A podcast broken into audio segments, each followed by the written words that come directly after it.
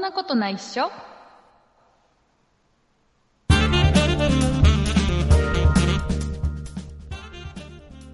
そんなことないっしょ第378回でございます。お送りいたしますのは竹内と。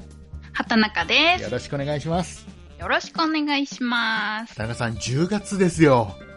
10月ですね。もう今年もあと3ヶ月。早い。早いよね。もうね、なんかね、去年の今頃何を喋ってたかななんて思って、ちょっと振り返ってたあの収録前に。うーん。そしたら、うんいやもう、ね、その前にもう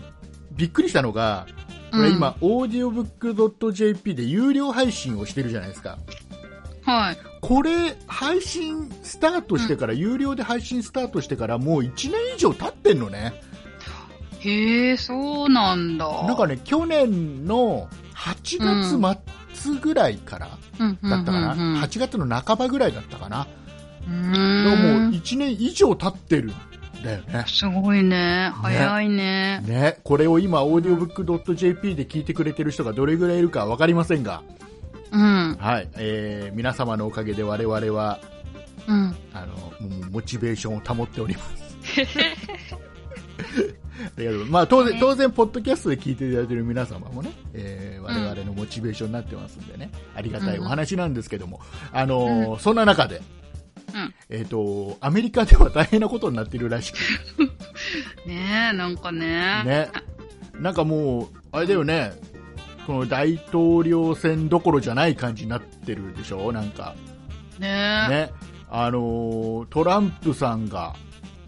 もう全部動けない感じですよね。ね、新型コロナウイルスの陽性で、あれでしょ、なんか奥さんもなっちゃったんでしょ、うんうんうん、見たい。陽性になったんでしょうん。大丈夫なのかねい ?1 ヶ月後ぐらいでしょなんか大統領選っあ、そこまで て。 なんかそう、そうらしいよ、そうらしいしよ。ていなかった。や、僕もよく分かってないんだけど、 うん。なんかさなんかか生放送やってんなとは思ってたけど。なんかさ、勝手なイメージで、うん、なんか、国のトップの人はすごいケアされてるから、うん。なんかコロナウイルスには感染しないって勝手に思い込んでるところあるじゃん。ある。ね、なんか日本でもやっぱり総理大臣はかからないよねって勝手に思い込んでるところあるじゃん、持ってる持ってる。でもやっぱかかるんだね、やっぱりねねえ、かかっちゃったね。ね大統領といえどもアメリカといえども、やっぱりね、病気はウイルスは人を選ばないってことなんだろうね。ねねで、まあ、今、ね、特にほら人と会う機会が多かったんだうんと思うんだ、おそらく。ね、やっぱりね。うんまあ、それで、まあ、余計リスクは高かったんだろうけど、うん。ねねえ、正解の人他にもなんか出てきたら、ねえ、ちょっと心配ですよ本ね。当にね、こういう時って、いややっぱり2週間ぐらい隔離される感じなんでしょ、きっと。こでしょうねう。いう時ってどうなるんだろうね。なんか、空白期間が。ね、なんか、なんか、誰が指揮を取るんだろう ね。いろいろね。 どうわかんないけどね。ね。どうなんだろう。まあまあまあ、多分でも、大丈夫なんだろうね、きっとね。きっとね、きっとなねんとかするんでしょうね。どうにかな、まあ、ん何の問題もなくね。でもね、結構ね、年齢でしょトランプさんも。 70いくつだっけわかんない。違ったか なわかんない。なんかさっきテレビで言ってたよあう本な当気にがする。あ、じゃあもう、ちょっと年齢的にはちょっと心配な年齢でも。うん、ね確かに。うんうん。でも、でもトランプさんってさ、うん、なんか、コロナウイルスを、うん。なんか、結構、舐めてたというか、うん。なんか軽視してたところも実際あるじゃないですか。そうそうそうそね。う。うん、まあ、どうなんだろうね、この後自分が、まあ、多分この後元気になるでしょ う。ね、元気になっ元気になって、たす。なんか、なんだろう、意見変えるか、なんかあんまり、なんだっけ、ひどくなかったよみたいな感じで出すか、なんか2択ぐらいしかないですね、そうみたいなそうだことを言ってるコメンテーターがいた。そうだね、うんもう2択ぐらいしかないよね、これでだから、だからもう年齢も年齢だから、結構、うんなんかやっぱり肺に来るでしょおそらく、ねえそしたらなんか次の人気心配っすね。あそれもあるよなんかあのーなんかねかかった人、経験した人うん。の話をいろいろ聞くと、うん、あのー結局その何完治するまでの間にうん。とにかく苦しかったり、うん。えー辛かったりって聞くでしょ年齢がある程度高い人に関しては、う。うんんだからもうそれで結局その後の後遺症みたいなのも心配だみたいな話あを聞くあ、あるのかなうんでねまあまあ怖いよねうんで。もさでもさ最近ちょっとさうん。そろそろもうマスクしなくていい感じにそろそろならないかなって思ったりするのね。えーそ、そろそろマスク本番じゃないで いすか。やいや、そうなんだよね。そうなんむだしろ。違う違う違う、あのね、あの、要は、新型コロナウイルスとしてはマスクまだまだ必要だと思うし、うん。やっぱり心配に思ってる人がたくさんいるから、まあ、うんマナーとして人と会うとき、接するときはマスクをするのは当然だとまだ僕は思ってるんだけど、うん。でもそれとは反面、そろそろマスク飽きたよねっていう、うーん。なんだろう、うなんかね、慣れ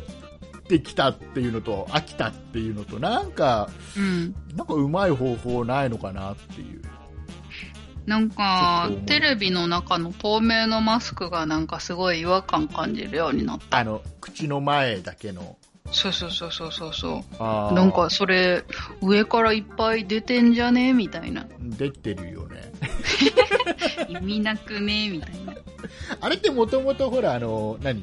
食堂とかさ、うんうん、なうんん。か食べ物屋さんが、うん、なんかどっちかというと自分の下にある食べ物に対して、うん、いろいろ飛沫が飛ばないようにみたいうんうなん感じでやってたでしょ、うんあれはもうでもテレビとかでやってるのはあれはまあまあ一種の、ありうんちょっとあれなんだろうねなんかやってますよっていううん。なんかえ、だったらなんかやんなくてよくないみいやたいやらななき感ゃじやらないでまたほら世間の批判がまたあったりするんだろうねあるのかなだと思う、うんうんそうなんかね次のその先をそろそろ考えてほしいなっていうのもいろいろ少しずつかん思い始めてきてるのねうん、対応策ってことですそうかそうそうそうなんか他に方法あるんじゃないかなとかさうん。例えば例えばさ例えばさうん。ほら会社の中でさ何人かいるとするじゃん、うん会社の中でうん、社内に、まあ、例えばうん5人いつもいるとするじゃん、うん。えー毎日誰か1人はマスクしなくていいとかさあ、こ、交代制、そうそう そうそうルーティン。そうそうみんなみんなほらマスクしてんだから自分だけしない分には OK なのかなみたいな、うん、でもあれじゃないなんか、もしその、なんか、おつゆがどこかに落ちてたりとかして触ってそっかいうのがあるかならん、かまあやっぱ直接みんなねいるんじゃない直接はあれしなくてもねうん。まあまあまあもうしばらくマスクは必要かうん。ねね。ねえーいうことでございまして、えー、と今週もですね、たくさんお便りをいただいておりまして、えー今週お便りをいただいたリスナーさんのお名前をですねそれは、はいえー畑中さんの方からご紹介していただければと思いますはい。ではご紹介いたします。今週メールを送ってくださったのは、鉄ピドゥさん、バンブーさん、ソニカルさん、ケイゴさん、名誉ホワイトさん、バンジージャンプ12号さん、オレンジさん、以上の方々でした。ありがとうござあいりがますとうございます。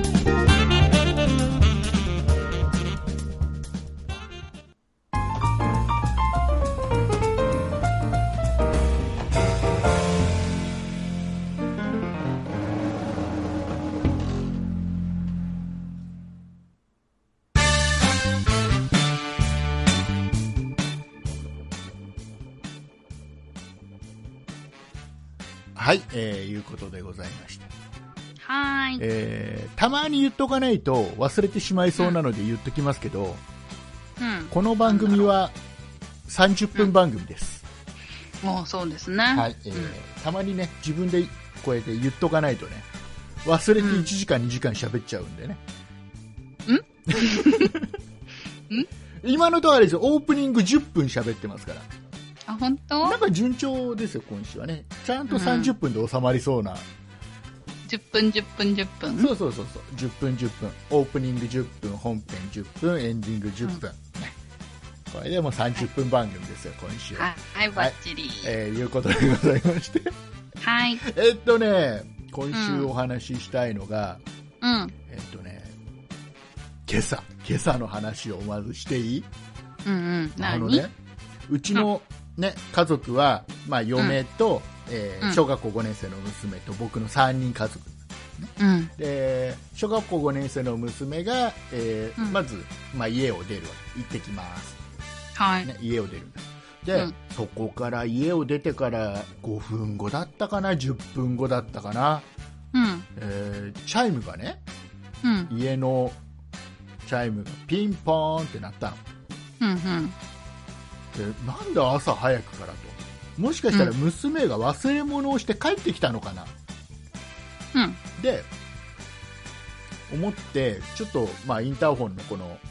このモニターをちょっと見たらはい。誰もいないんだよ、へであれじゃあ娘が、まあ、ピンポンって押してもうドアのとこまで来てるのかなと思って、ドアまで行ってねうんガチャって開けたら誰もいないんだよえ。うだんから娘では。なかったうん。であの今ほらインターホンって便利でさうん。あのモニターがついてて、うん。えー録画機能があるわけだよおー。ね、チャイムが鳴ったらへ録画うんうんされるっていう機能があってそれを見てみたの、うーん。だから押す瞬間は少なくともさうん。映っいいかもしれない映もっんてねる。映ってるわけだよおそらくねうん。で、うんうん見てみたらさうん。近所のねうん。小学生がねうん。ピンポンダッシュをしてへおーい。おいピンポンダッシュって今するかと思って。するんじゃないちっちゃい子はいやこれねまたねちっちゃい子じゃないんだよあら、う小ちの学年の子。うちの娘の同級生あら、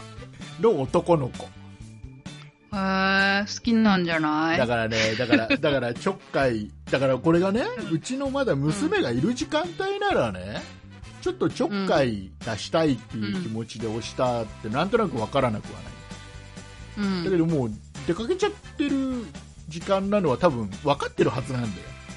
うん。お父さんとお母さんにご挨拶なんじゃないああでー、すか。そうなの、今からだからあの小学校5年生ぐらいになるとさもうそろそろさインターホン録画されてることも覚えてほしいじゃん、あー、なるほどね。ね昔と違って今はもうバレるよとピンポンダッシュはできないんだよと、うん。うん初へめてー我が家でピンポンダッシュされたの初めて、うん。でねこれねびっくりしたのがうん。あの録画したの見てねびっくりしたのがねこれ、うんピンポンダッシュじゃなかったんだよ、あの歩いてたそう歩いて徒歩 だったのうピンポンウォーク、うんそうなんかわかんなんかなんだろうねダッシュの反対って何なんだろうねわかんない。なんかせめて走れよって、へえーきっとね多分彼の B ボタンが壊れてたんだろうね ー。うん。はいということでちょうどいいところにあったんじゃないですか。手の届く。いや違うあのね一回なんかちょっとわざわざ回り込まないとうちのインターホンは押せないんで、へーわざわざ来たっぽいのよまあいやまあそういうことで、まあ、はじ初体験、僕としても初体験ピピンポンダッシュされるのが、ね、初体験私今日はあれですよ。あの、イルス使いました。えいい え今日昼間 うん、昼も。昼間えなんかジェイコブの人が営業に来てたんですけど。あージェイコムか、うジェイコムん。ケーブルテレビなんねかケーブルテレビそうそう、年1回、なんか映るかどうかの確認とかって言って、あ出た出たそうそう、毎年いつもスルーするんですけど。そのね、ケーブルテレビのね、業者さんはね、うん結構あれで、あの、うちの近所ではね、よく車止めて寝てるよね。あ、そうなんだ。なんかね、ほとんどね、歩合制みたいで、はいはい仕事するして、件数取れば、うん。うん。まあ、お金になるし、うん。取らなかったら全くならない。だから、じもう、もう自由なのかなって感じはするんだけど、うん。僕、僕あれだよ、あの、むかもう、これも時効だから喋っちゃうけど、うん。あの、昔結構 j イコムで稼いだよ。えー、どうやって稼ぐのあのこのね家電量販店に勤めてたわけです、もう、えーうんうんうん20年近く前ね、うん。家電量販店に勤めてた時があって、で木更津のケーブルテレビ、ね J まあ、j イコムに変わったばっかりだったのかな、当時は。で、うんあ、のうん要はお店で、僕はほら、家電量販店のパソコン売り場の担当だったから、うん、うでん。パソコン売るわけですよ。うんね、でその時にインターネットぜもうこれからインターネットがどんどん流行ってくっていう時期でうん。うん。でパソコン買う人はイコールもうインターネットをやるっていう時期だね、うんちょうどねでそので時しょうにね。うん。その時にやっぱりお客さんからインターネットの回線の話をされるうん。うん。と、お店には、まあ、いろんなインターネットのサービスの案内があって、うでん。その中で j イコムも地元のケーブルテレビでインターネット当然できるんで、うん。えーそれも、まあ、カタログが一緒に置いてあってうん。で、まあ、どれか契約取れば、お店の利益が少しずつ入ってくるよね。1件取ったらいくらみたいな。お店の利益がうん。当然入ってくるんだけど、あの、んジェイコムを取っても若干入ってくるのかな、お店に。うん。でうん。えっ、と、それとは別に、うん。あの、勝手にね、うん。勝手にあの、契約をしまして、うん。ジェイコムと。うん。個人契約こ個人契約、まあ正確には個人では契約できないんで、うん。あのまあ、あるうん。会社を通してって言っといた方がいいのかな会社を通して、えー契約をして、うん。えーまあ、お客さんにインターネットどこがいいあもう j イコムがいいですようと、一生ん。懸命 j イコム進めて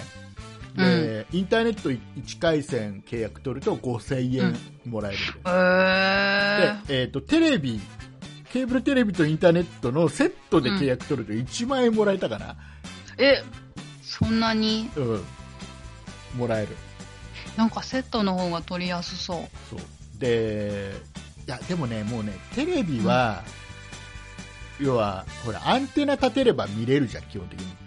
うん。で地上波だけでいいやっていう人が結構多かったからテレビ意外と撮れなかったうーん。ででねうん。でそれで、まあ、結構月に何件も契約が取れ,、う取れて、 うん。えーちょっとねお小遣い稼いでた時期が。20年前の話ですから、もう全然全然、うんもうね、えー時効になってるんじゃないかな。 多分大丈夫かな、こんな話してわかりませねん。銀行の世界では時効がないらしいですて。よ。ああ、なんかね、あの、半沢なんとかさんが言ってたね。 うん。大丈夫です。なんでしょう。大丈夫です。そのお店もないですし。うん。なんかね、俺だよ、ケーブルテレビでさ、うん。ジェイコムの人と、まあ、そんなか、なんだかんだで仲良くなってさ、うん。えーで、ジェイコムの人にさ、ほら、うん。ケーブルテレビってさ、うんそのままでは見れないじゃん。で、あの、なんか、何端末みたいのがあって、うん。それを通すといろんなチャンネルが見れるみたいうん。うん。な、いう感じなんだけど、その端末をね、うん。あの、なんか、いるなんて言われて、ふー。いあいるって言ってもらって、え、それあったら見れちゃうのそれあったら見れちゃう。うーだからん。もう、なんか一時期はフルチャンネル我が家見れてました。ただで。へーそうそんそんな時期もありましたでもそれもねうんアナログからデジタルに変わってもう使えなくなっちゃったんだけうーん。なるほど。どそんなそんな悪いことを20年前はしてた かな今はねあの、うんもう真面目一辺倒でねもうなんか真面目すぎて面白くないやつだなんてよく言われるぐらいね真面目になっちゃいましたけどねへあえ。 へえじゃない同意をするそうですねっていうところ へえって言っちゃうと私は思ってないですけどねってことになっちゃうから それは違うからはい。そこはあの味方になってくれなきゃいけないとこだから本当はい。 いや。 はい。いうこと。何の話だったっけピンポンダッシュの話だっけなんだっけうん、ピンポン。そうか、そうか、畑中さんが。が今日イルスを使ったっていう話だよ。うん、うん、そそううそう。で、イル イルスって、でも、うん怖い部分もあるんだよ。なんであの、要は、うん。例えばね、それが j コムの人だったからまだ良かったじうんゃん。。正真正銘 j コムのケーブルテレビのね、うん営業の人だったから良かったと思うんだよ。うんこれが例えば悪いことを考えている人だった場合うん。空き巣に入ろうとしている人だった場合あ、でもうちオートロックだから。あそうじゃあ大丈 夫だでもなんかもうちょっとえちょっと怖いっていう展開を期待してたんだけどちょっと怖いい。や もういいもういいですでもほらオートロックもさよくほら、テレビとかでさ、うんこれ誰かが住人が入るのにくっついてはって入っちゃうよう入れるよね。な、ね、結構、うちの、あ、どうなんだろう。人の出入り激しそうな感じがしたけど、裏口使ってる人が多いなと思った。え裏口もオートロックになってるなんか裏口も、あれなんだっけな、ボタンかなんかわかんないけど、へえそうなんだ、うん。うん。オートロックねオートロックは営業にとってはねうん。きついよねうーん。あの、まあ、今はねあんまり飛び込みの営業ってあんまりね、うんしなくなったからあれだろうけどうんや。っぱねそのやっぱり厳しいみたいなの特にうあの、ん N, N がつく放送局 NTT。 NTT じゃない放送局って言っちゃったから今えっと、えっと、あ、出てこない。えなんだっけ。 なうええちに N もよく営業が来る。 N NHK ねあ、そうそうそう。 N N あれ、なんか受信料下がるんでしたっけなんか。なんかちょこっと下がるみたいなこと言ってたよね NHK うん。あれもイルス使うね。いやイルス使うそうなのまあね今いいと思いますよ、うん。うん。まあ、僕はほら NHK は見てないんだったら払わなくてもいいんじゃないって思っちゃうタイプなんで、うん。まあ、法律はまた違うんだろうけどねうん。まあ、でも解釈法律の解釈でまあいろいろあれも取れるすごい曖昧なさ、うんなんかそれこそラジオ、NHK がラジオしかなかった頃の法律なんでしょあれってへえ、そうなんそうあだ。れずっと引っ張ってるんでしょもなんか、放送うー法ってん。見れる機器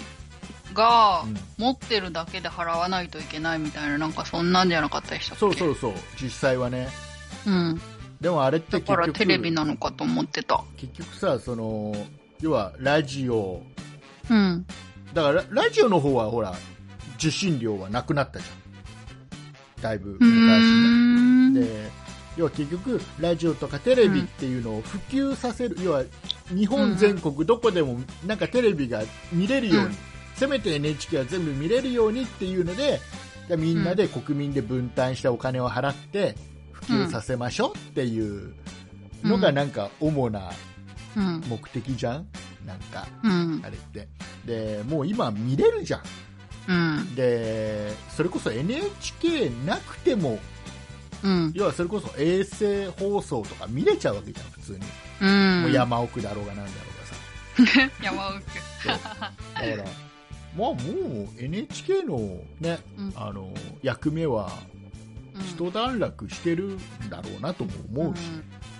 だからあれじゃないですか、立花さん潰そうとしてんじゃないですか。ねた立花さん最近元気なくなっちゃったねあ、本当、今今 NHK から訴えられてんだよ、あま、たそうなんだ。そうそうそう今また戦ってるいい立花あ隆らあさんら。元元国会議員ねうん。あ、今違うのあの NHK から国民を守る党の立花うんう隆んまあ一応党の党首なんだけど、うんあの国会議員最初なったんだけど、うん数ヶ月で辞めちゃったんじゃないかなああなんかそんなこと言ってた数ヶ月で辞めてあの、うんまあ多分もともとその気だったら辞める気だったんだよねきっうとんねであの要は第順位が2番目の、まあ、この大、んもうこの人は博学な方、うんうん、あの頭のいい人が、まあ、うん2番目にいたんでその人に繰り,、繰り上げ当選っていうのかなうーんだからその人がもう今国会議員やってる、う要はんっていう要は立花隆さんとしてはうん党の党首であって要はうん元国会議員っていうのが欲しかったんだよ、うーんだからもう今こ元国会議員って言えるしあの国会議員のバッジはね、あれねつけてていいんだって、やえめたそうなのなんででつけてていいんだってであれつけてるると元国会議員の人はあの国会とかうん議員宿舎とかうん入り自由に入れるみたいな言ってたなへえなんだって、変なのえーいうことで、うんえー何の話だったっけえーっとピンポンダッシュの話は終わったね、えーなんかちっちゃい時ピン逃げって言ってましたピン逃げへピン逃げーピンポンダッシュではなくてうんピン逃げ やってやってたやってたのやってたのやったことはあるのかな記憶にないけあどー、流行ってましたね。流行って流行るのあれってピン ピンポンダッシュってあれブームになる感じなのうん、なんか流行ってたと思うあよ。そうなんだなんかあれ一部の悪ガキがやることじゃないんだ、うん。そう、そうだと思 う。悪ガキっていう悪ガキはいない、いなくないですかえーないなかったから、なんなか、普通に、うん、流行ってる感じだっったたなえ。ーそうなんだ誰でもできるみたい。誰も誰でもできる、まあ、今でも今はもうできないよもう今録画機能があるからバレちゃうからね、絶対、うえん。ーいうことで、まあ、ピンポンダッシュはもうやめましょうバレるからねははいい、 畑中さんももうもうしちゃダメだからねははい、ーえーいい子です。い。はい じゃあ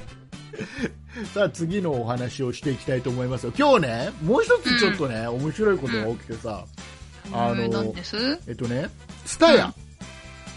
DVD のレンタルのツタヤ、うねえーそこの、うんと角をちょっと曲がって、ツタヤの角を曲がって、ちょっと細い道を仕事で車で走ってたの。ん。うん。そしたらさ、道路のど真ん中にさ、うん。あの DVD のレンタルのうん。何 DVD が入ってるケースがあるじゃん薄いケースがなんか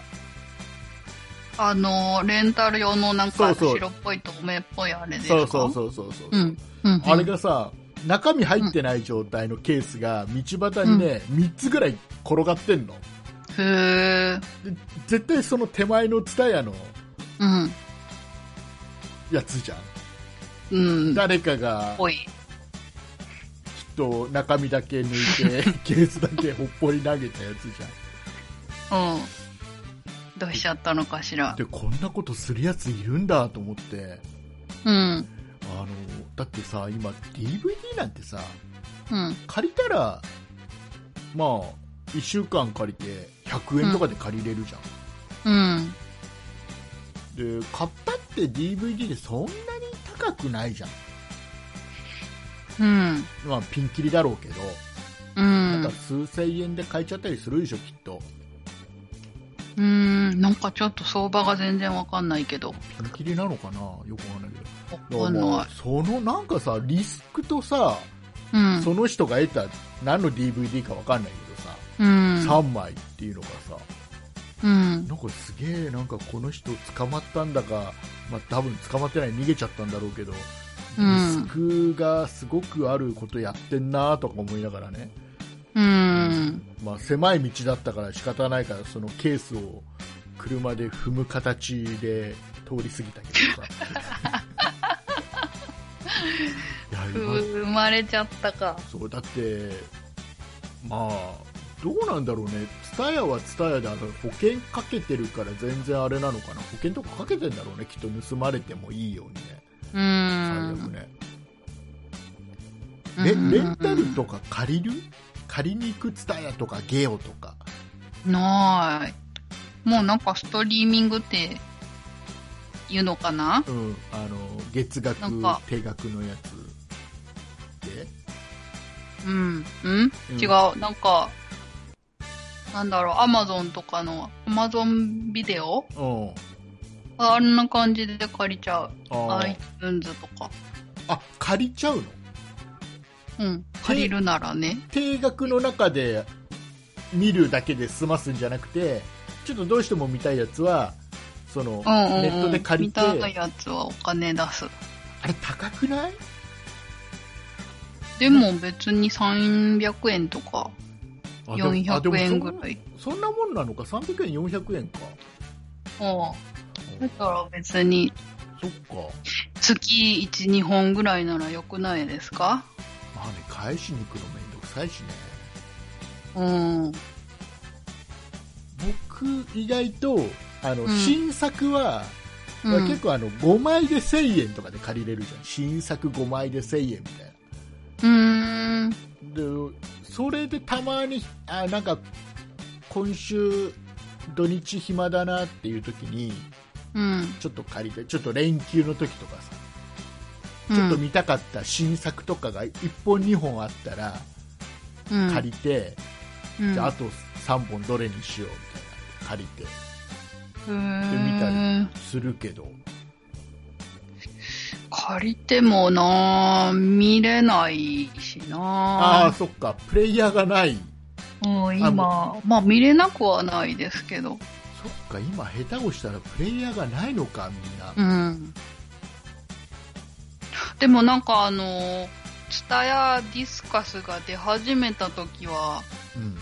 ちょっとサービス使ってた時あったえーとあったけど、うんなんか CD を借りてたかな CD 借りまくってあのダウンロードダウンロードなんていうの CD をなんかああようんとあのあれでしょ CD を、うんうん、なんとかプレイヤーに変えてうん保存しとくみたいな、うんえー、とあれは正確にはレンタルしたやつはしちゃいけないのかな、あそうなうのでもそれはほらにに結構前の話だからね畑中さんうね、んきっとね、ううんん、多分まあでも個人利用だからだうんとねダメかもダメよかなわかんないけどまあ濁しとこうか一応ねうん、 まあやったらお前みんなやってるけどねそんなのね実際はね、えーとそうかあれでしょツタヤディスカスってあれ定額でうん、うん借り放題みたいなやつか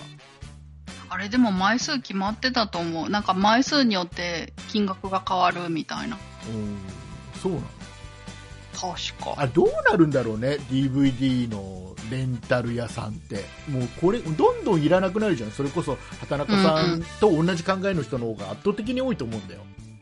うん、絶対、うん、うん、なんかポストに入れるのもめんどくさいしね返すのあなんかそんなサービスもやってるよね返すときはポストに入れてくださいみたいな、うんあーそれもめんどくさいはめんどくさいねそれはなんとなくわからなくはない、うんあれなくなってくんだろうねきっとねレンタルなくなると思いらないもんね、ういらないいらねないもんねそうだねいらないねとか言っちゃダメかいやでも大変だと思うよあれ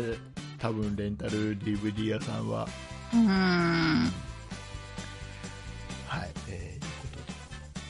とでうんどうしようかな次なん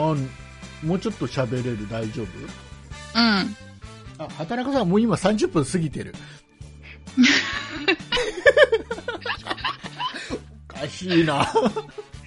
おかおかしいな、多分リスナーさんは気づいてるだろうね、ここまで、おー全然、全然30分で収まってねえじゃねえかよ、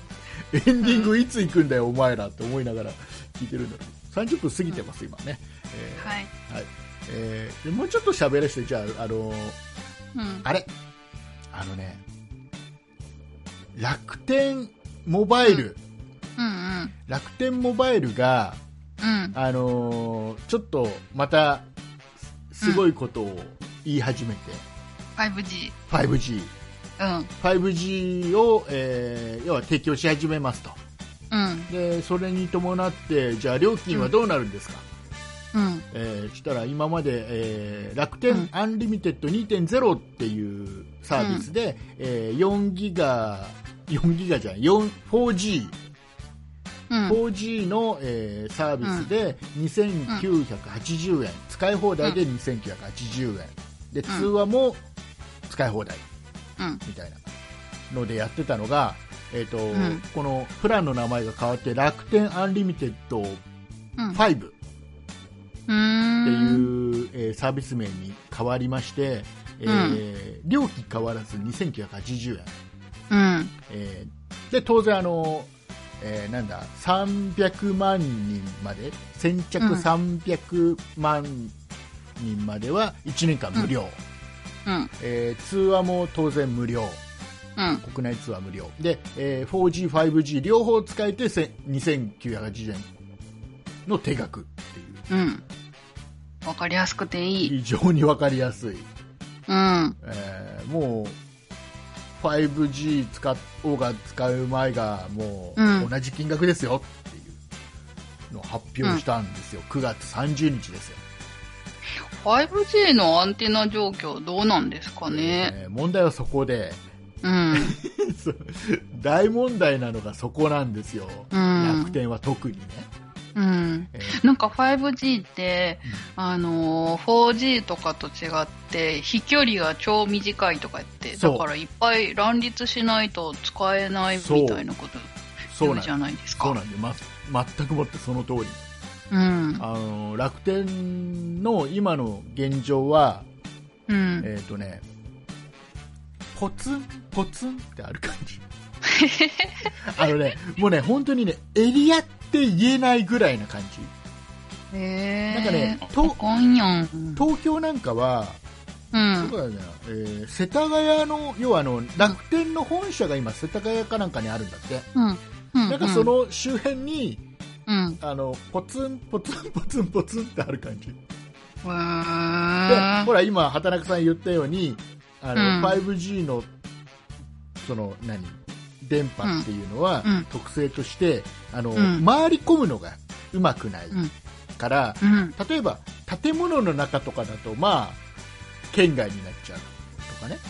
へなんえだってだからそれを補うのには本当にあの隙間なうくんいっぱい基地局をやっていくしかないっていううこんとらしいのね。うんでそんな中でも楽天は、まあ、うん他のキャリア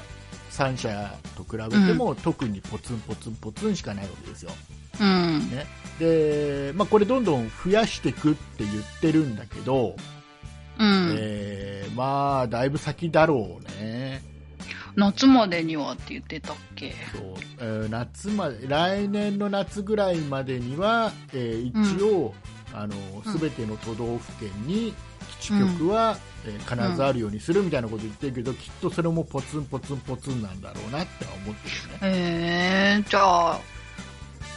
5G はあんまり望めないのかえっなとね、5G は一応プランとしては一応作りましたとうん。だけど、えー基地局があまりにも少なすぎるんで、恩恵預かれる人は本当にごくごく一部うん。できっとエリア内ですよって言ってる人の中でも、うん実際電波が届かなかったりして使えなかったりする人が多いんじゃないかなぐらいな感じだと思うので、うんしばもうしばらくはもうこれだと思うのうん。でもこれってあのーもうなんだろうなまず楽天はさ、うん 5G の前に 4G 早く広げろよじ確かに。ゃん 4G あ、でもなんかか、5G から立て始めるから、なんか初期費用が安いかなんとか、なんかそんなこと言ってたような気がする。なんかね、うんとうん楽天は、うん。と一応 5G を見越しても基地局を増やしていってるみたいなことを言ったかな、うん。でねこの 5G って、あのなんかねいろいろ調べてみたの僕もすごく 5G って興味はあるけどうん。まだ全然あのなんていうの関係ないみたいなところもあるしうん。絶対だって千葉県の木更津なんてところにいつ来るんだよっていう感じ でさ、あの恩恵受けられるのだいぶ先だろうなってあんま興味も持っていいいたようであんまり調べてないみたいなのがあって、うん。調べたらどうもこれうん気をつけなきゃいけないのが、うんえっと、要は KDDI とソフトバンクとドコモはもううんどんどん増やしていくよって言ってるけど、まあ、当然楽天も増やしていくよって言ってるけど、これ気をつけなきゃいけないのは、KDDI とソフトバンクうん。は、えーとねしばらくの間はうん。ど多分なんちゃって 5G なんだよういうこと要は、えっとうん 4G の基地局があるじゃないですかうん。これにこの基地局を使って 5G うん。も使えるようにするみたいなことをねうん。やってそれでどんどん広げていく、ようなことをやるんだって、うでん。これって結局あの、うん。 5例えばスマホに 5G って出ててもうん。スピードは、うん。えー 4G と同じか、まあ、ちょっと毛が生えた程度のスピードしか出ないだから 5G のスピードなんか出ないような感じらしいのよ、うん。うん。だとにかくなんかエリア広げるためにとりあえずそうしていくってで、えーさらにそれをやっちゃうと 4G で使える、うんその何あれも減っちゃうんだよねだから 4G 使ってる人も今度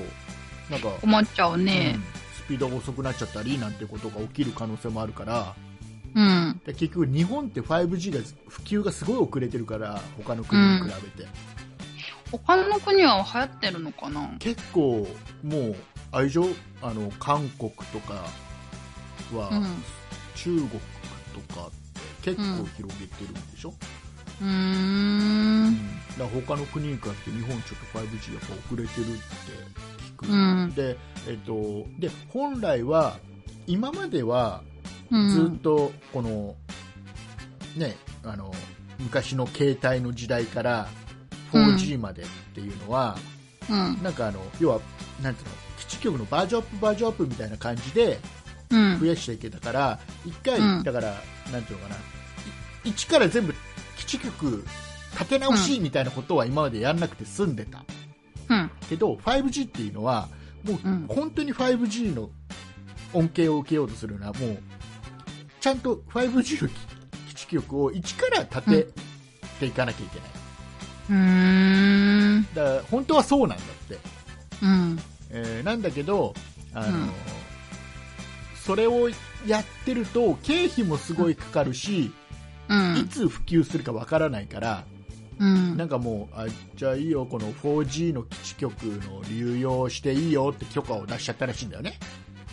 うん。お国が誰が許可、あ、お国がお国が許可出したらだってでそれによって、まあ、いや俗になんちゃって 5G っていう基地局が KDDI とソフトバンクはそれ、そういうそれやって増やしていく方針なんだって、だけど、えー、とドコモと楽天は、うん。えー、と 5G の基地局を増やしていくっていう方針らしいのねうーん。でなんかドコモが今言ってるのはうん。ちゃんと例えばつながっているのがうん。 5G なの本当に本当の 5G なのか、うそれん。とも、うん、と 4G なのかそれとも、うん 4G の基地局を使った 5G なのかっていうのがきちっと表示で分かるような仕組みにしとかないとユーザーは、うん要はちょっと勘違いしちゃううん。じゃないの、もうすでに意味わかんないもんもうね。ねややこしいんだよこれとにかくだから、うんまあ、まだ関係ないっちゃ関係ない話ではあるんだけどね、ほとんどの人にとって、うんななんかドコモが NTT と、あうなんんかと完全子会社になるっ。っていうのもなんかニュース出てたねおーなんかそれも合わせて、どこも一強になりそうな感じいやーどうなんだろうねわわかかんらなないけいど。あのーとにかく今は僕はね、うん楽天モバイル応援したいのねうん。でそれは、うんとう決して楽天モバイルがサービス的に素晴らしいからではなくて、うんうんえっと、今、楽天がやってるのってさソフトバンクが出始めた頃の、うんあの役割をうん楽天が今担ってて、要はそのはいはい業,、業界をひっくりかき回すっていう。うんうんでうんうん結果、料金が下がって、うんえー競争が生まれて料金下がって、えーうん要はユーザーが得するみたいな、うでんソフトバンクが昔それをやったわけだよ、うんで今、ソフトバンクもある程度、うんうんある程度もうユーザーも増えたからおとなしくなっちゃったでしょ、うんでもう今やらなくなっちゃって今、楽天がそれをやってくれるからもっとだから楽天元気よく暴れてもらわないと、 ユーザー的にはねなるほどねあのあんまり、ね、楽しくないですよね。うんうんねまあ、もともとじゃあその 4G と 5G ってじゃあどれぐらい何がどれぐらい違うのっていう、じゃあ何がすごいのっていうのもちょっと調べると改めて調べると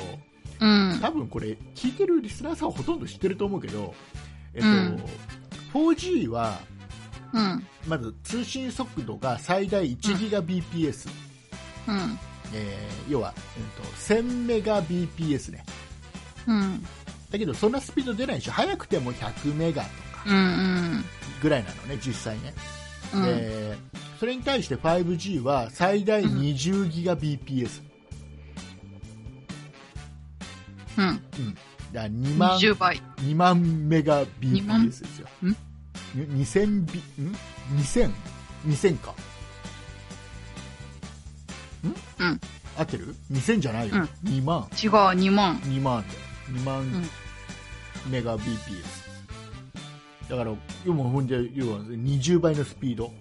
うんで今もう一部ほら 5G のサービスが始まっていてそのエリアでスピードを測る人がいるとうんそれ見てるとねうんなんかね700メガとか、うんえー500から700メガぐらいのスピードなんだって下りでうーんだからまあまあ早いは早いうんうんでなんかねよく言われるのが 4G でうん30秒かかるデータのダウンロードがうん 5G だと3秒ですねうんよく言うっていうふうに言われるじゃないですかうで、んそれと、えー 5G のやっぱすごいのっていうのは、えーうん遅延が少ないっていう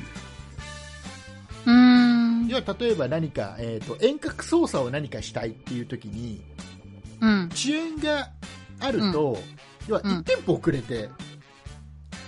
うんうんやっぱ伝わるわけじゃん、うん遅延が少ないとほぼほぼリアルタイムにうん伝えられるわけでうんでこれがね 4G と 5G 比べるとね、えー単純数字上だと10分の1、うーん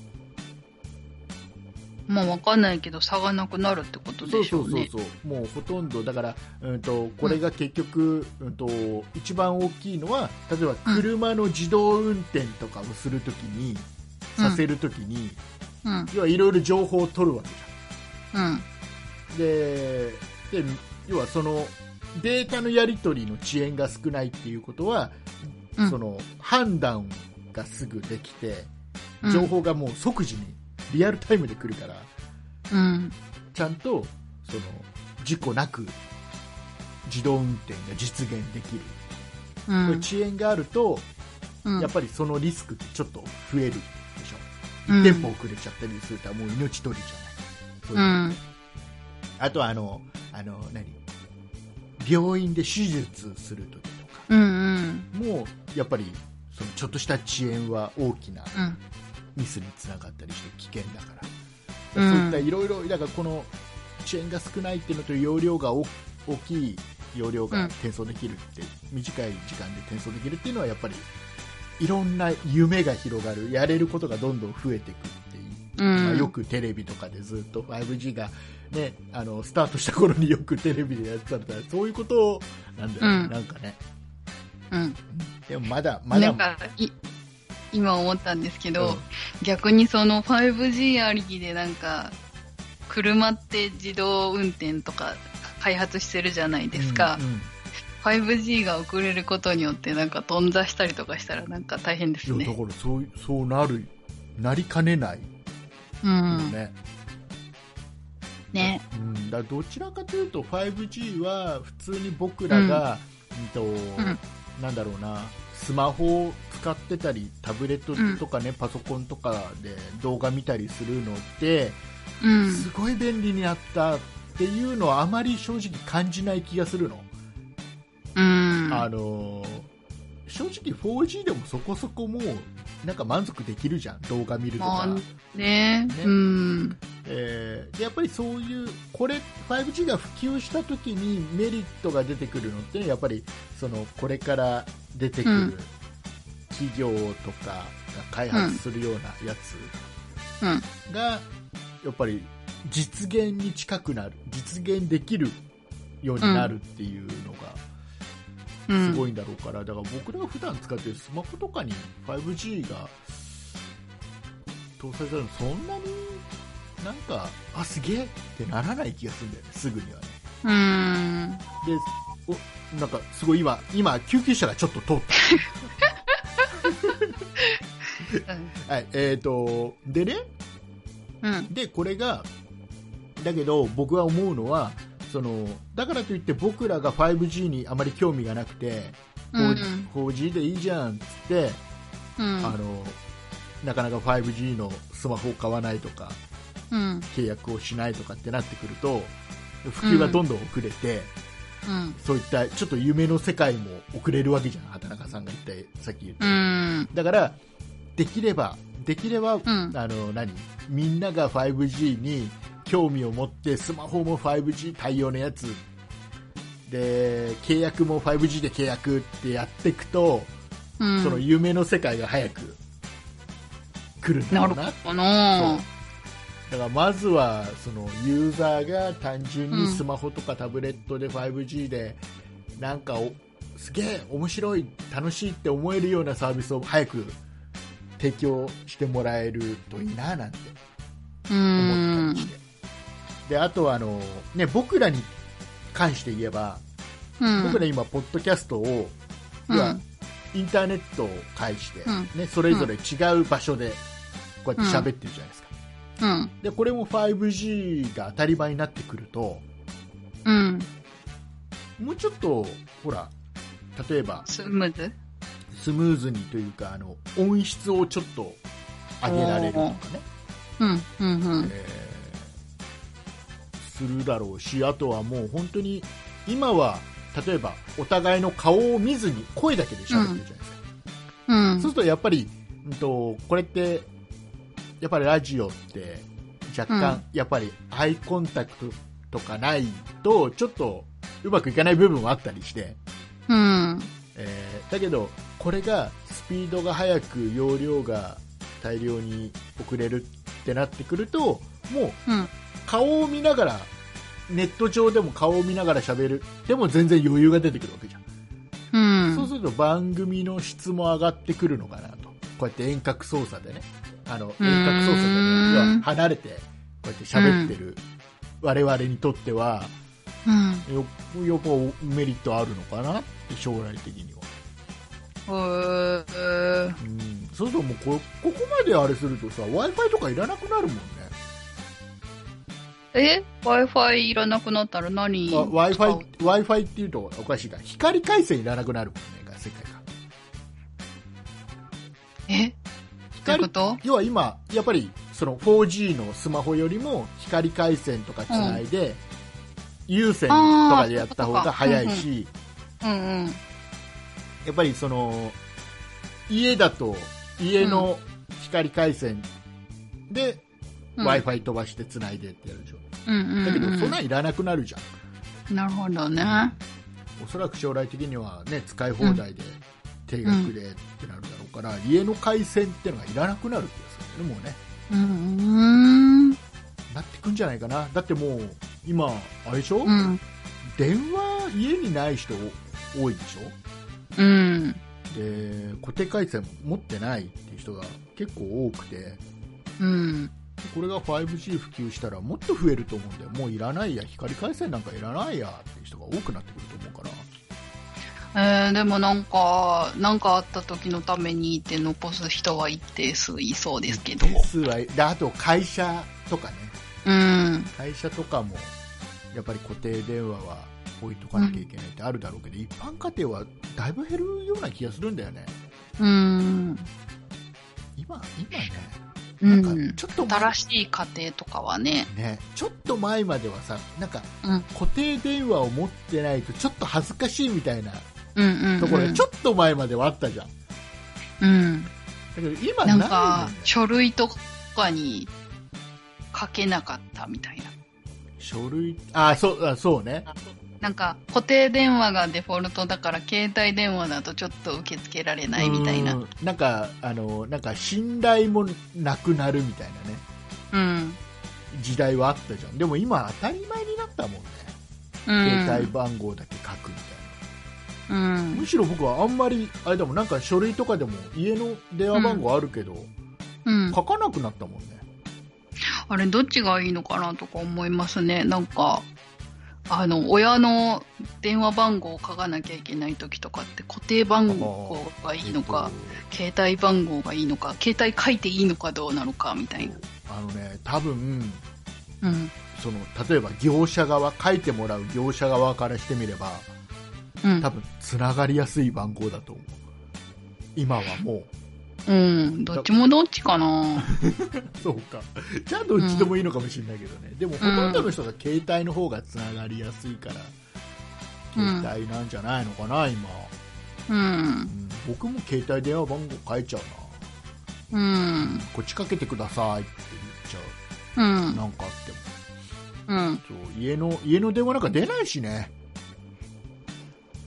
うん。かかってきても。でしょううね。ん、あの家家はもう常に留守番電話にしてて。うん。で、留守番電話、もう本当に重要な人は留守番電話に入れるだろうし。うん。えーそうねう。ん、大体でも切っちゃうんだよね、留守番電話、ただいまぐらいでうんガチャッと切られちゃうから、あ大した用事じゃねえんだっていう。 本当に大事な人にはね、携帯で番号教えてるから、携帯かかってくるしね、うん。家にかかってくるの、本当にあの、なんか、あれだよ、業者さんぐらいなもん。うん。さあ、えーいうことで、はい。まあえーじゃあ 5G、5G の時代が早く来てほしいなっていううん。話です。あ、あと、あの、楽天、うん。楽天モバイル僕あの今無料で1年間使っている途中なのねうんうんうんうん。どうですか、ちょっと今は、まあ、うん僕の地域はまだまだ、あのうん。楽天のエリア外なので、うん。えーこれがね,、えっとね今今年中にはちょっとエリアに入りそうな雰囲気醸し出してるようん。ただあの噂だとエリア内になっても、うん。電波届かない楽天はみたいな噂もあるからへえエリア内になってみるとわかんない微妙だな。そうでえっとねうん。まあ、まだまだ、まあ、普及エリアが普及してないっていうのも一つデメリットとしてあるのと、あとは、うんえっとえっと、通話品質うん。楽天って専用のアプリを使ってかけると、うんえー無要料はそう国内通話無料になるのね、携帯だろうがうん固定電話だろうが無料になる、うんで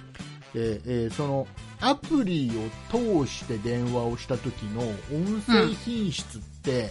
うん。やっぱりちょっと落ちるのね、うーん仕様的にも若干落ちるのは分かっていたんだけど、う。うんーんとね、僕、最近、たまにその楽天のそのアプリを通して電話をすることがあるんだけど、うん。正直、これ、僕のあの個人的な、僕の環境によるかもしれないけど、うん。えーだから、絶対そうだとは言い切れない、あくまでも僕の環境で、僕の体験してる、えー範囲での話だけど、うん。えー通話品質はうん。うーん通常の仕様には僕はちょっと耐えられないぐらい悪い気うがする、ーん。あのねスカイプで使ってる方がマシってま感じですか、だあのスカイ LINE プととかか LINE とかの通話の方がういいん。よ、あのねなんだ何の問題なのかはわからないんだけどうんあの LINE とかねスカイプとは方式が違うからつながってる方式が違うからもともとねうんあの、本来はまだまだライあの楽天の通話の方が品質いいはずなんだけど、うんなんだけどなんかねちょっと途切れるんだよねうんアプリの問題なのか何なのかわからないけど仕様の問題なのかわかんないけど、なんかちょっとなんかプツプツいうことが多いなっていう印象があってこれじゃちょっと仕事で使えないなって思ってる、うんなのでちょっとね仕事用の回線を楽天にしようかなって一時思ってたんだけどちょうんっと今は見合わせようかなと思ってうるん感じなるほどです、ですかですさうん 5G の話は終わりうんえーとね、それより何よりもう今日はね畑中さんにお話をしたいことがあるんですよ。はいなんでしょえう、ーとねなんだっ けえっとマスなんクだろうなうんマスクをさ、うん、ね、し始めもかなりマスクをするのが当たり前になってきてるじゃないですか。うでねんニュースでねうんあのこのマスクをするようになってからうんえーこのなんだっけな女性のうん恋愛観恋愛観うんうんに変化が、へえまあ、正確には独身の男女って書いてあったから、ううんんあの恋愛観に変化が最近あるうんどのようなと,、うんとうんえー要はその恋人とか結婚する相手とかっていうのを選ぶ基準が、うんうん、えーかなり今はうんえー要は何例えば性格だったり、うんえー要はなんていうのかなその仕事で収入だったり、うんっていうところに重きを置く人が、だいぶ割合的に増えてるらしいの、うーんっていうのが要はうんみんなマスクしてるから、うんあの顔にこだわらなくなったって顔じゃなくて性格要は顔要は顔よりも性格が見えやすくなったんだと思うんだよ、おそらく。うーんいや昔はうん顔であこのう人んこういう性格なのかな、っていう、うなんか勝手な思い込みからその人との付き合いが始まるじゃん、人と人の付き合いが、うんだからちょっとあの見た目のいい人はうんそれだけでちょっとなんかあすごいもともといい印象を持っちゃうからうんうんうん性格もあれだけど、まあまあ、その見た目っていうところも重要視されてたのうが、ん今はみんなマスクしてるから見た目関係なくうんうん本当に性格とかあとはうんその人のスペック的なやつだよね、収うー入んと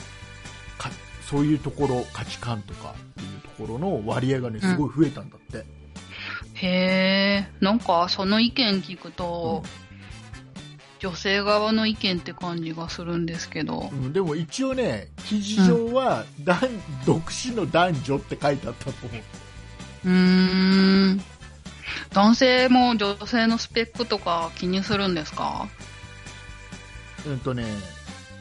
やっぱり男性としてはその人の収入とかよりは、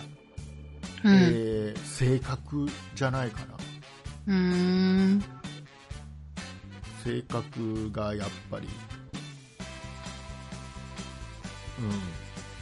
うん、だよねきっとだから収入は逆にあのあまり男性は気にしないのかもしれないね女性に対しては期待しない人の方が多いんじゃないかなうーんでもでも女性もちょっと考え方変わってきてんじゃないのへ男え性に収入、うんまあ収入が多いに越したことはないだろうけど、うんなんかほら、今は共働きとか、逆になんか、なんかこの間誰かが言ってたんだけど、テレビで言ってたんだけど、うんなんかあの、男性に、うあのん、何、食べさせてもらってるというか、うんなんかう、そういった、何、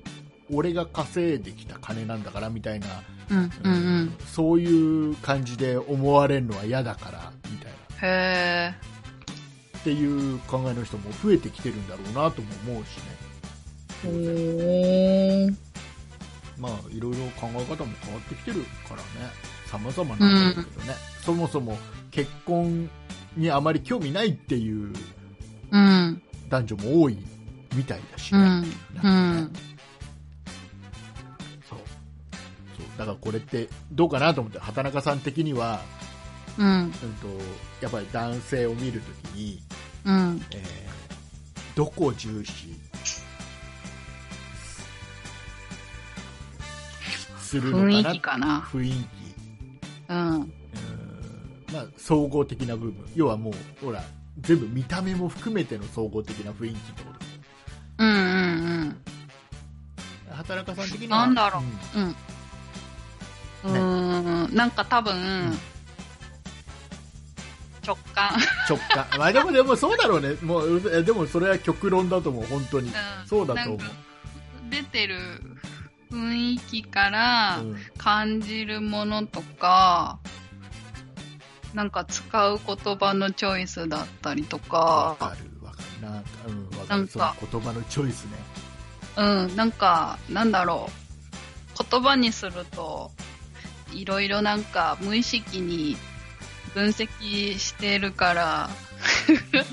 言い切れないけど。あのー何かを話した時に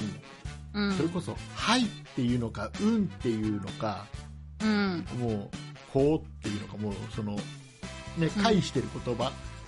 うん。の、そこのチョイスってうん、うん。瞬時に決めて瞬時に言う言葉ってなんとなく、なんか大事な気がするかな、大事うん、なんかそれってすごく大事な気がする僕はうん。うんうん何をなんだろうなその時の使い分けうん。うん。をちゃんとできてる人なのかとかうん。なんかうなんん。かわ分かる気がす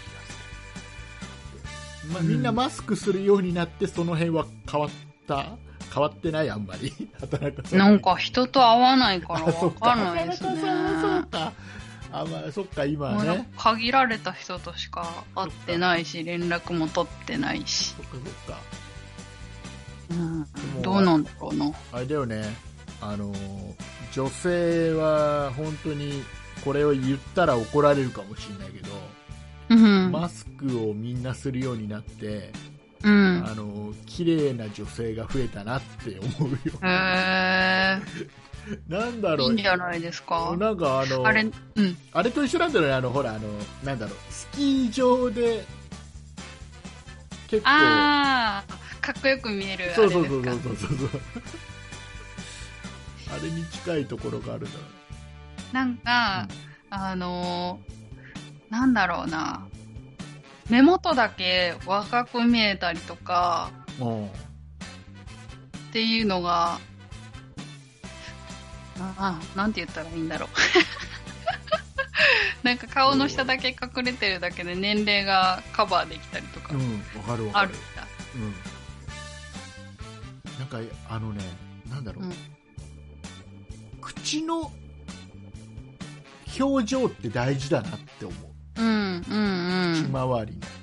の表情、要は例えばさうん。うん、笑った時に歯が出てる人、歯が出てない人とかさこれだけでも相当なんかイメージ違うじゃ、うんでんも。マスクしてるとその差はないわけじゃんねねえ。そうね。ねあのさ今朝なんか、あはいどうぞわざと目を細めて笑笑ってる表現したりとかするかも。ほうあそれは何えどうどういった意味でそえー、なんかその方口が元見えないから笑ってるかどうか表情わかんないじゃないですあか。ーでも目細くなったら笑ってるっぽくなはいる。はいはいあの要は口あそれは僕仕事でもそううん。あのわかるあのマスクしてお客さんと会わなきゃいけないからいかに笑顔なんだよっていうのを目だけで表現するってね、そう難しさね わかるわかるすげえわかるじゃああのね今朝ね今朝、うあのほら石石原うん。都知違う石原さとみさん合ってる事うん。うん、合ってる。結婚したえええちょっと待って、 そこから、ちょっと待って。誰とえ誰とえー誰だっけえ、わかんないえ、ゆ、えっと、えっと、石原さとみ動さん揺してる結婚えどどんだけどんだけテ芸能人レですビかどんだけテレビとネット見てないんだ君はえ最近テレビめっちゃ見てる。ここ数日はに昨日か一昨日とかえー、えー、トランプは知ってたけトど。ランプ知ってたけど石原さとみさんが結婚したのは知らないでねその石へ原ーさとみさんがまあまあここここ数日間連日テレビのニュースとかすげえ出てんだワイドショーやからねうんうんでそれ見ててちょっと僕嫁さんに言ったのがうん石原さとみさんのうん笑った時の口うんってずるいよねっていう、なんていうのかな、へーあのあのね、なんか口、口笑った時の口の形が、うん。なんかね、すごくなんていうのかな、気取ってない感じがするのなんかね、ね。なんか想像ができないからなんとも。なんかね、うんなんていうのかな、なんかやんちゃな笑い方するんだよね、口元が。なんかへさ気ー取った感じではないんだよね笑い方が、うん口元の口の笑い方う口ーのんあくまで口の開け方がなんか、石原さとみさん、なんかチョコレートの松潤と一緒に出てたドラマでしか見たことがない。ななんだなんだチョコレートの松潤ってなんだ、なんかチョコレート、なんか松潤がう、ん、なんだっけ、チョコレートの菓子職人をやってた、なんだっけ、あわシかんなョいコラ、なんだっけ、なんかそのドラマでしか見たことあわがなかくなて、いあわかんまないそれり見てない見やる機会がない。あーえっとねあれだって外資系のうん。エリートの人だって、お相手ですかうんお相手はへ外資系ー。企業のエリートさんだって、まあ、いいな、そのエリートさえん。そっちだってめっちゃ可愛いじゃない ですか、石原さとみ。あそっち どっちえ、え、なになに 何そのそのエリート捕まえた石原さとみさんがいいなじゃなくて、うんあ。エリートの人が、うん可愛い可愛い石原さとみさんを捕まえていいなって。あーまあねでもね、やっぱねやっぱね僕ね最近思うんだようん。あのやっぱね美人は3日でなれるって言うじゃん昔からねうんや。っぱそうだなって思うねあじゃひあがみびび美人は3日で飽きるか ひがいみ、やなんかねでもね飽きない。いやね、なんかね。さあ、え劣化ーするから飽きるのかな。さあ、えーいうことでございまして。はーい。あじゃあ、あの、今週、ほら、畑中さんの方から、うん。なんか、お話があれば。うんこれをね、うん楽しみにしてるリスナーさんが多い。あ、本当そう。だから、畑中さんの話を最後に僕が持ってきがちなのは、うん。これを楽しみにしてる人が意外と多いから、あ、そうなんだ。そう、引っ張るために最後に持ってきてる。 そうですか。そうなんです。あほらーなんか散々、あの、なんだっけ、回線の話してたんですけど、うんあの、今、あの、富士 Wi-Fi で100ギガ使ってるんですけど、 100ギガのプラン。そうそうそうそう、なんか竹内さん100ギガなんて1ヶ月で使わないよとか言ってたじゃないですか。うん使わない、使わない。使っちゃったよ。先 月、9月。 9月のね、27日ぐらいにね、あ、そういえばどれくらいかなとかと思って見たらね、うん97ギガバイトとか使ってて、あ、やばいとかって思って、あとの3日間ぐらいネット使わ、極力使わない、ネット検索しない日々を過ごしましたでよ。もでもね、97ぐらい使ってたんでしょ、あと3ギガあったわけでしょ、うん。ね、あ、違う違う。それでね、ん31日にはね、99.8まで行きました。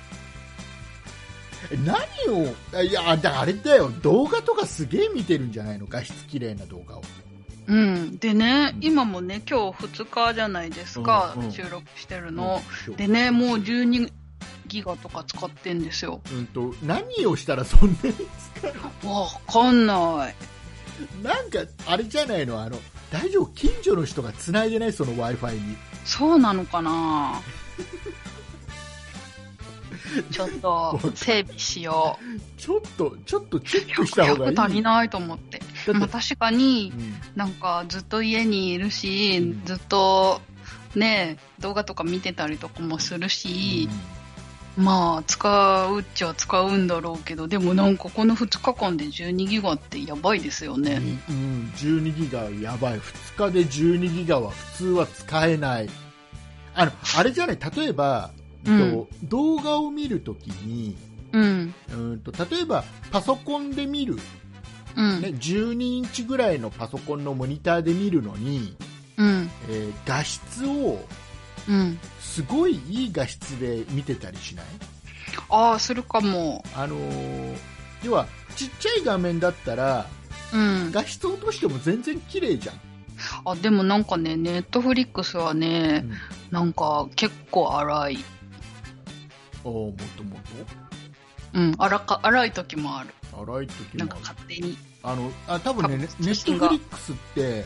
うんあのおそらくデフォルトは自動で画質を変えるんだよね、多分あの電話あ電電波が弱いというかスピードが出てない時は画質を落として、うんあのスピードが出てる時は画質上げちゃうんだよね、うんうんだから、えっと、あれじゃないんじゃないかな今の w i f i の回線の、うんえースピードが速い時うんすげえ調子のいい時にガンガン使っちゃってるんじゃないうーんだからそっかそれを自動じゃなくてうんなんか固定でなんか下げとけばうん多分それが一番大きい気がするな、なるほどうん、なんか YouTube でなるほど 4K とかの動画見たら一気になくなるきっとへえあどんどん減るからあーそっか、うん YouTube 結構あれかもしんないなう YouTube も、えーとうん設定できるはずなんーんでちょっとチェックしてみて見直してみ見ます直してみてくださいはとーいいうことでございましていろいろお話ししてきましたが、えーこの辺で勘弁してやろうと思い ます、それではエンディングいきま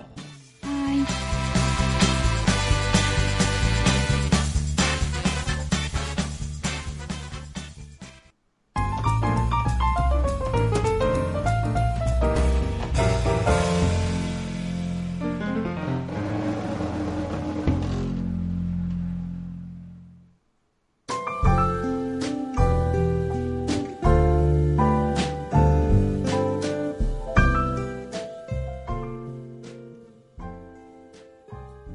はいお疲れ様でございましたはーいえー、っとうん我が家でねうんちょっとうちの嫁からクレームが入ってね僕にえなにあのーこれ番組でさ、うんチーロさんのうんうん骨伝導ワイヤレスイヤホンをうん紹介したじゃないですか、うんであらありがたいことにあの今週ね今週も、うんまあ、メールいただいてて、うんオレンジさんからメールいただいてて、うんえーオレンジさんはこのチーロさんの骨伝導ワイヤレスイヤホン購入しましたってことでね、うん使ってみると外の音も普通に聞こえてとても快適です、うんねえーテレワークジムでの運動のお供にしていますってうんいいねね、また複数のスマホとピアリングしていてそれぞれの接続も今まで使用していたカナル型のイヤホンよりもとてもスムーズです、価格もお得に買えたし大満足ですなんていうのをいただいもうてよて、かったですこれ大事なところっていうのがうん複数のスマホとピアリングしていてってここね、うんえっとあこあのそういうことかチードのねチうんードさんのこの骨伝導ワイヤレスイヤホンだこれメリットなんだけど複数のスマホとかタブレットとペアリングしておけるんですようんだから A という端末から再生が始まると、うんうんうん、そっちとつながってでそっち止めて今度 B の方で再生するとそっちがもういちいちつなげ直さなくていいみたいな。うんうんね、そこがメリットなんですで、えーとうん僕も、まあ、使ってて、うんで、まあ、すごく良かったからもう1台買っちゃって、うんうんで1個、うんあのーうちの嫁にうん骨伝導ワイヤレスイヤホンいいからこれ使ってみろとうんいうのでもうあげたのねあげたんだ。そうでうちの嫁ちょっと喜んでねうん使ってたんだけど、うん。ある日ねうん。ある日クレームが来て、うん。もらったこの骨伝導ワイヤレスイヤホン、うん。えっとまあ、いつもはほらえ寝るときにタブレットで音楽聴いたり、うえん。動画見たりしながらな寝たりするんだけどうちの嫁ね、で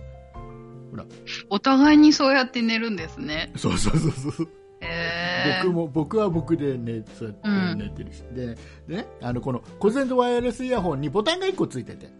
うん。これをあのーピッと押すとうん。あのー操作があの再生できるのねうーん。再生ボタンにもなってるのねうん。で寝るときにうこん。れうをん。押したらうん再生されるんだって、ん音楽が、うん。音楽再生されるんだけど、うん。私の知らない曲が流れるとへえ。全然知らない曲が流れると、うん。これ何なのと言われてでよくよく考えてみたらうん。あのね僕の使ってるタブレットにも、うん。こうペアリングされたままだったのうーん。だから、うんあの嫁が自分の骨伝導ワイヤレスイヤホンの再生ボタンを押すと僕のタブレットの僕がさっきまで聴いてた曲が再生されて聞こえてくる、へえ。でまあまあそれ気づいたから、ね、ペアリング外したんだけど、うよん。かったなと思ってさ僕がこれがさもしね、もしねこれは僕は Spotify で、あのーうんまあ、いつも聴いてる曲をねう聴いん。てる途中だったから、うん。何の問題もない曲がね嫁のイヤホンから流れてよかったけど、うん。これがねもしね、僕があのー例えばこの「そんなことないっしょうん。」うん再生を途中までしててうん。止めてた時に、うんも。し嫁がこのペアリングされた状態の状態うで再生ボタンを押したら、うんこの番組流れるわけでしょ途 中か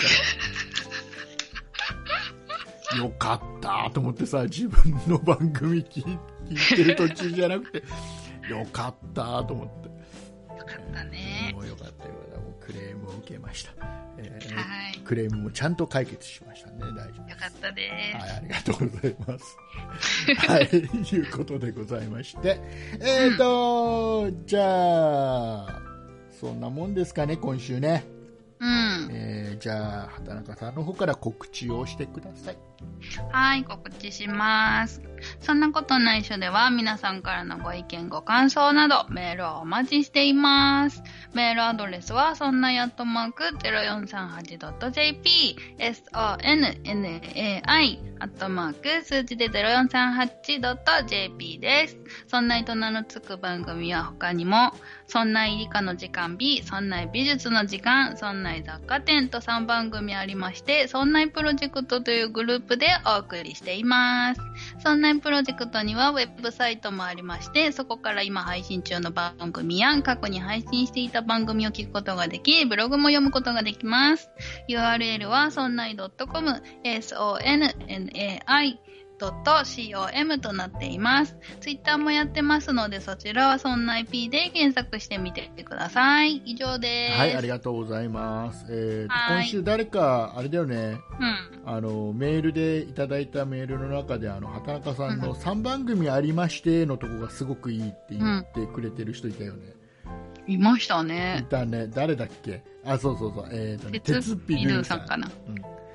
そこ、そこなんだと思って。お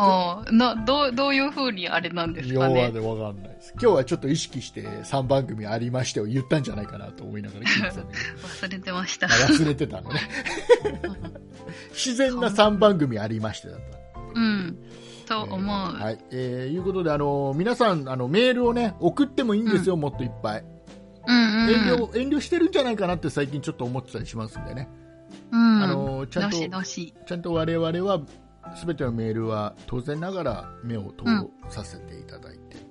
うん。えー畑中さんなんか爆笑しながら読んでますんでね、はえい。ーよかったら、えー今週は、えー、と特に畑中さんの、えー気になったメールは、えー名誉ホワイトさんからいただいたさつまいもの、えーお芋掘りのお話だそうです。さっうん、おきさっ芋掘りしたかったです。きさっき言ってました。お芋掘り。はい。お芋掘りをしたかった。お芋掘りをしたって話なんだけど、お芋お芋掘りをしたかったのね。うん。食べたかったんじゃないのね。あ、食べたかった。食べたかった。えー食べたいし、掘りたい。掘りたいってことでございます。そんな、そんな、どんな、どんなメールでもいいですから、皆さんね、ぜひ、えーうんメールいただければなと。我々はいのモチベーションにつながりますので、つながります。よろしくお願いいたします。はい。えーいうことでございまして、えーえーと、約1時間半喋っ てます。 3倍。さ最初に言ったんだけどな、30分って。うん。なかなかうまくいかないね、この世の中ね。ね。良くない。えーいうことで。はい。はい、えー、と、ポッドキャスト、えー、Spotify、えー、Amazon Music、えーうん。ラジオクラウドうん。などなどで聞いていただいている皆様は、えーここまででございます。ありがとうございはいます。。ありがとうございオーディまオブす。ックドット JP で聞いていただいている皆様に関しましては、この後も、えー一緒に地獄を味わっていただければ なと、えーお付き合いいただければと思いまひす。どいな。はい、えー、いうことでございまして、お送りいたしましたのは竹内と。畑中でした。あありがとうございました。ありがとうございます。やってきましたイカオヤジ